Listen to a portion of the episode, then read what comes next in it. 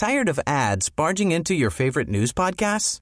Good news. Ad-free listening is available on Amazon Music for all the music plus top podcasts included with your Prime membership. Stay up to date on everything newsworthy by downloading the Amazon Music app for free or go to amazon.com slash news ad free. That's amazon.com slash news ad free to catch up on the latest episodes without the ads. It's 8.30 on Friday, December 7th. I'm Karen Brown, and this is Mississippi Edition on MPB Think Radio. On today's show, hear details on a new study showing where thousands of Mississippi working adults and children are food insecure this holiday season. Then find out why some Mississippi parents hope their children's names will be selected during a special scholarship lottery next week. And learn ways to offer disaster relief through the American Red Cross's giving campaign. That's all coming up. This is Mississippi Edition on MPB Think Radio.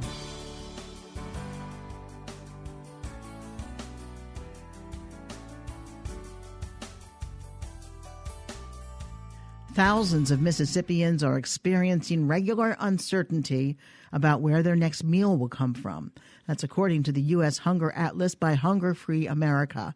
Analysts rank the state as the fourth most food insecure state in the nation. The ranking is based on more than 150,000 working adults and 22% or more than 160,000 children living in food insecure households. The advocacy group says lawmakers can change those numbers. Joel Berg is CEO of Hunger Free America. He tells MPB's Ashley Norwood the mass deprivation is affecting more than 500,000 Mississippians overall. Unfortunately, because Mississippi has one of the highest rates of poverty in the United States, it also has one of the highest rates of hunger in the United States. The number of hungry children in Mississippi, about 22% of all children in the state, is the fifth worst record in the entire United States. And we found that 156,000 people in Mississippi are working adults, but still don't earn enough to feed themselves and the rest of their family. So we do hope this is a wake up call for leaders at the federal, state, and local level to do something serious about this problem. You mentioned two populations specifically children and working adults, and I'll take one at a time. Now, with the children, so we know during this time we're expected a lot of kids will be out of school. And I know what we've seen in, in a lot of studies, um, children who are living um, in low income families uh, they eat at school, whether it's free or reduced lunch, but they eat at school. So now that they're coming home for the holidays and they won't have that school lunch, what does that mean, or how, how can that be an issue for some of those children? When kids don't have enough food at home, they rely desperately on the school meals programs and in fact, hungry kids are just about the only kids in America who root against vacations. In the North, they root against uh, snow days because they know they're going to go without food. In Mississippi, where so much poverty is rural places like the Delta over the summer, they're not really covered by the summer meals program, which are better designed for for urban areas. So child hunger is a problem throughout the year, but particularly a problem when school is out in places like Mississippi. And with those working adults, why is it difficult for them? Are they not making enough money? Unfortunately, the minimum wage in Mississippi, seven twenty-five an hour, is the same as the national minimum wage, and just isn't enough for people to survive. Uh, Hunger Free America found in our survey that states with higher levels of minimum wage have higher levels of of food security than states that didn't. In other words, states with higher wages had less hunger. It shouldn't be a shock, but it is. And both high levels of unemployment and low wages in Mississippi contribute to uh, the significant hunger problem. There's a stereotype in Mississippi, as in much of the rest of the country, that the reason we have so much hunger is people just aren't working. That's not the case. The vast majority of people in Mississippi are working adults children, senior citizens, veterans, and people with disabilities. The stereotypes just aren't true in Mississippi or anywhere in America. Based on the, the data that you all have collected, what would be a recommendation to meet the basic food needs um, for Mississippians well, that are living in poverty? We'll say when Robert Kennedy visited Mississippi in the late 60s, it kicked off a national conversation about hunger in America. When we had bipartisan coalitions in Congress and people like Thad Cochran, who were strong supporters of the nutrition safety net, we made real progress. And so we national conversation. We need more bipartisan support to support more jobs, higher wages, and adequate nutrition, including a more robust SNAP program, the new name for food stamps, as well as more universal school meals. If the federal government leads on that, Mississippi can finally reduce hunger and the rest of the country can finally reduce its hunger. Is there anything that I didn't mention that you would like to add, Joel? Mississippi has led the country in so many areas in the past, including bringing some of the best music to the planet. We hope that it can lead the country again in, in getting its federal leaders to support a serious effort to reduce hunger in Mississippi and America. Joel Berg is the CEO of Hunger Free America. Thank you so much for your time. Thank you. Berg says food insecure Mississippi residents would need more than $273 million in additional food purchasing power each year to meet their basic food needs.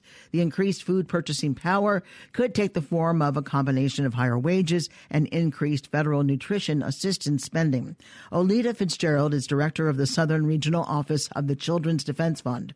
She tells our Ashley Norwood what more people can do to improve the ranking.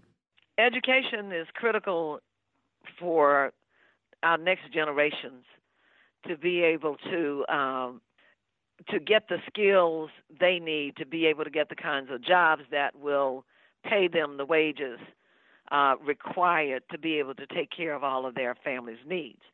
Uh, it's interesting that you mentioned that um, uh, there are people who are opposed to government regulation and government services, uh, but they uh, also opposed to um, increasing wages for struggling families. So I, the, I beg the question what do you expect people to do? If they are working at jobs and if they are not getting the kind of education that's going to provide for them the skills they need for a 21st century economy, what is it exactly that you expect people to do? If we don't provide uh, some kind of workforce supports, uh, job supports to make sure that people have the food they need uh, to be healthy and the health care they need when they are not healthy. So um, I think that you know we are we are reaching a place where our compassion uh, for people who struggle every day work some of the hardest jobs every day are are considered less important than other people. And we we really as a country and as a state have got to get beyond that if we will maintain the moral authority or have any moral authority uh, when it comes to what America does and what Mississippi does for its children and its families. Is there anything that I didn't ask, something that I didn't mention that you want to add? I would add that Mississippi boasts an unemployment rate of less than 5%, somewhere around 4%. In many regions of this state, and in fact, in most regions of the state, the unemployment rate hovers around double digits, if not higher, uh, in, in, the in, in the tens or 20, 20 percentage points.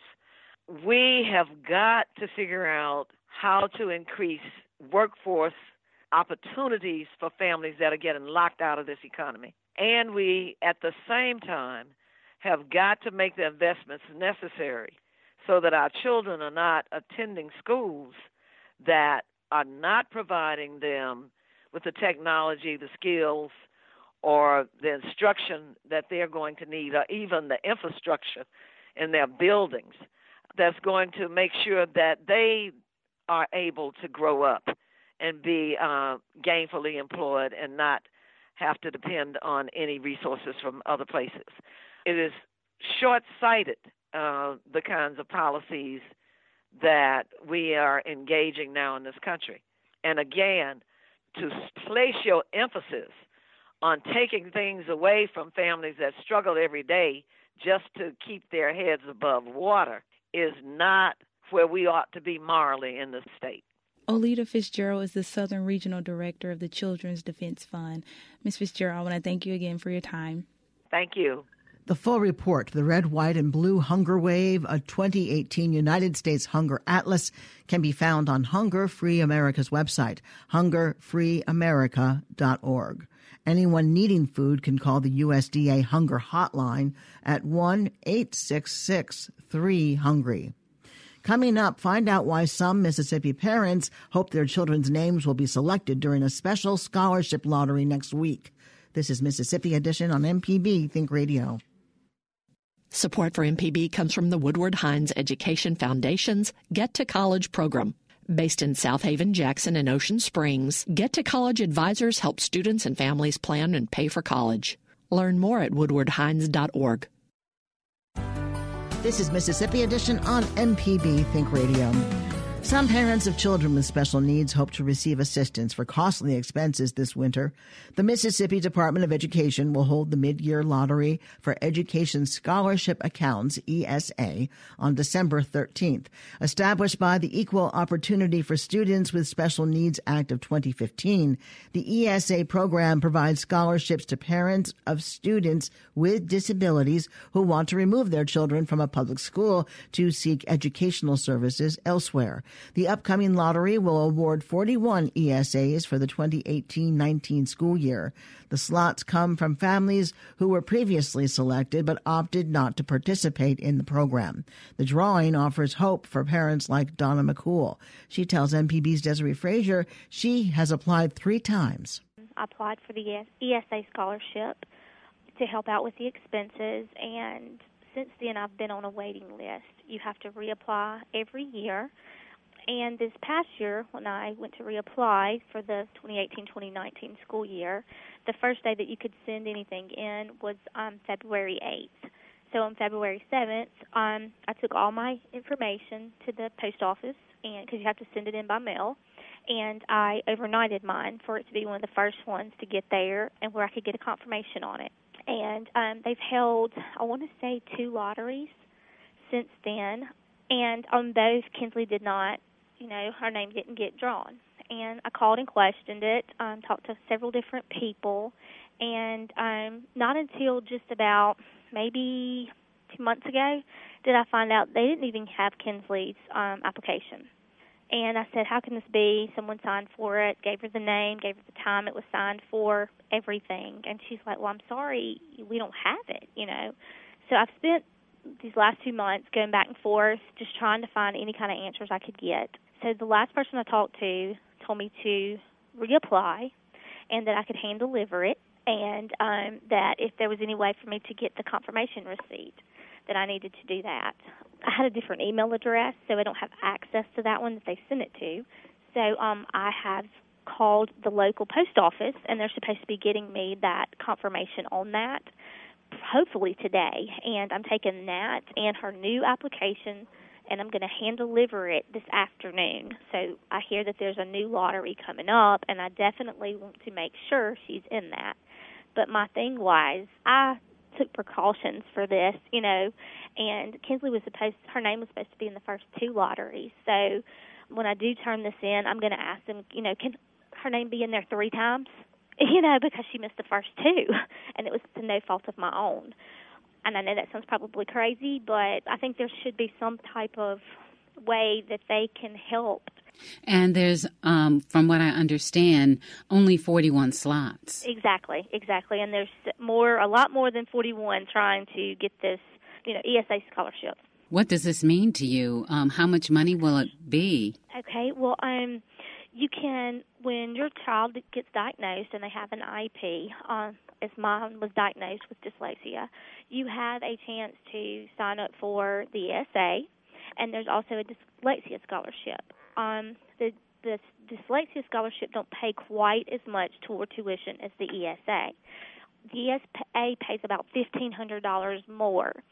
So that is, I know fifteen hundred dollars doesn't seem like a lot to some people, but for me it is because um, basically I pay down on Kinsley's tuition, and I pay monthly, and it's almost five hundred dollars a month just her tuition, you know, right now. So it would mean a tremendous amount to us.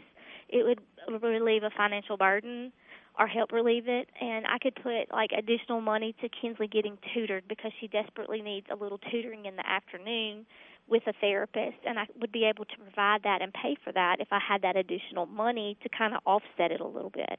So it would mean a lot to not only me financially, but my daughter as well because she, you know, um, she didn't get diagnosed until she was eight, so she's, you know, it, it's a little harder for her, and they told us that she would need some extra therapy to get her where she needs to be age appropriately. Well, Mrs. Donna McCool, we really appreciate you sharing your story, taking the time to speak with us. Thank you so much. We greatly appreciate your help also. According to MDE, all eligible applications submitted for the 2018-19 school year will be included in the lottery. But there are hundreds of applications on the waiting list. Nathan Oakley is Chief Academic Officer for the Mississippi Department of Education. He tells our Desare Frazier, despite the number, the slots still provide opportunities for families. So the way the lottery is conducted, we have uh, applications that we have received here at the department. Uh, they've been reviewed and are, are eligible uh, to receive the funds, and each of those applications gets assigned a, a number, and then we we get a sense of how many applications uh, we have on file. And at this point, we've got right at 200 applications on file. We know we have at this point, I believe, uh, 41 lottery uh, positions, 41 awards available. And so each of those applications that's eligible, we have will have a, a number assigned to it, and we'll use a random number generator to pick numbers from that uh, list of 200. And once we get the uh, 41 numbers, we go back and match those to the uh, individual families or students that were uh, assigned those numbers, and then uh, send that notification to the families of their uh, potential award. Now, I understand that there is a waiting list for this education scholarship account. That, there has been a waiting list uh, for the account for uh, several years now. There was not, obviously, when the, when the law passed initially, there was not a waiting list, but that has uh, been the case for several years. Uh, that, that we uh, tend to keep a list of individuals or, or families that are interested in receiving the scholarship. How many are on this list? Uh, at this point in time, as of uh, last week, there were 202, or earlier this week, excuse me, uh, there were 202 applications on the waiting list. Wow, for 41 slots, there's going to be a lot of disappointed people. That that number changes over time, obviously, as as additional folks uh, submit applications. Uh, that number does change, and then when we have a lottery, obviously it will, it'll decrease some. But we uh, have had individuals on a waiting list for um, for several years. Do you foresee funding changing anytime soon? Do you know? I have not heard any discussion about um, shifts in that funding from all of us.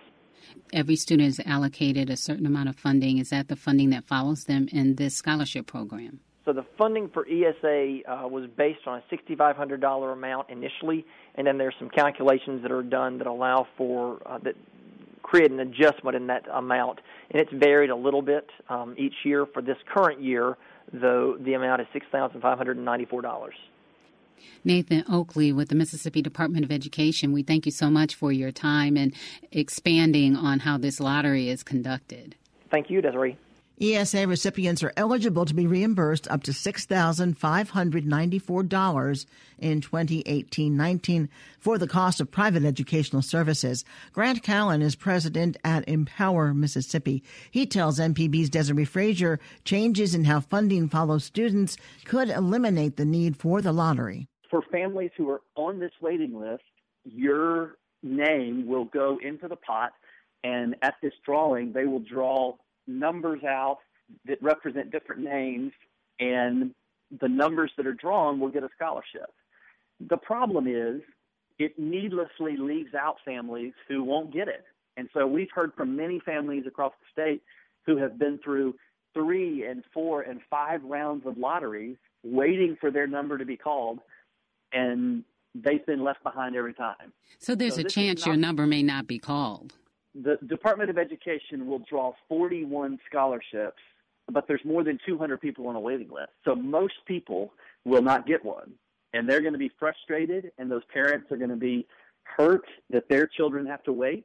And the most frustrating part is this is not an unsolvable problem.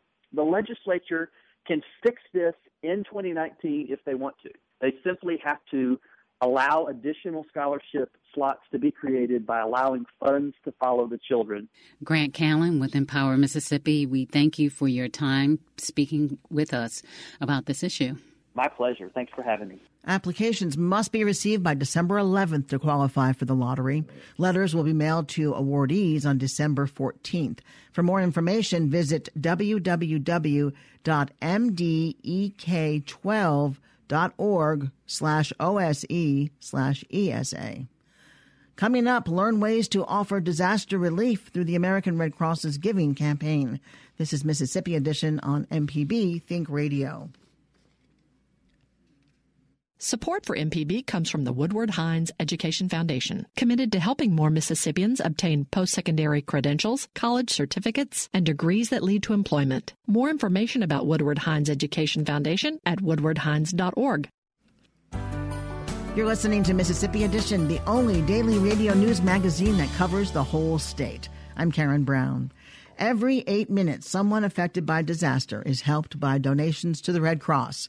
That's according to Mississippi Region Director of Communications, Tamika Smith Jewett.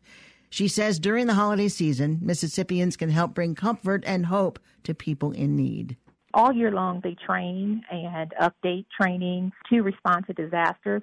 So basically, um, when a disaster happens, most of them, let's say in a hurricane situation, we usually have far enough advance notice that a hurricane is approaching. So um, we put that plan in action. Um, we know our partners that we're working with as far as uh, opening up shelters and making sure food and resources are in place. After a disaster like a hurricane passes through, then we go into our next situation of making sure that people who have been impacted by the storm have a safe place to stay and food to eat and lots of emotional support uh, to recover from the disaster. Tamika, outside of a huge disaster like a hurricane or something, where else and what other situations does the Red Cross respond? Most of our responses to home fires, even right now, um, since the first cold snaps uh, so to speak, we've had about 150 fire calls That's here just, in Mississippi. That's wow. statewide, That's just for the month. So, so our volunteers are busy, and um, people come in. So some of them have lost everything. Sometimes people just need a safe place to stay for a few days, and they're going to be with family members. Or and, and again, a lot of times it's just starting all over.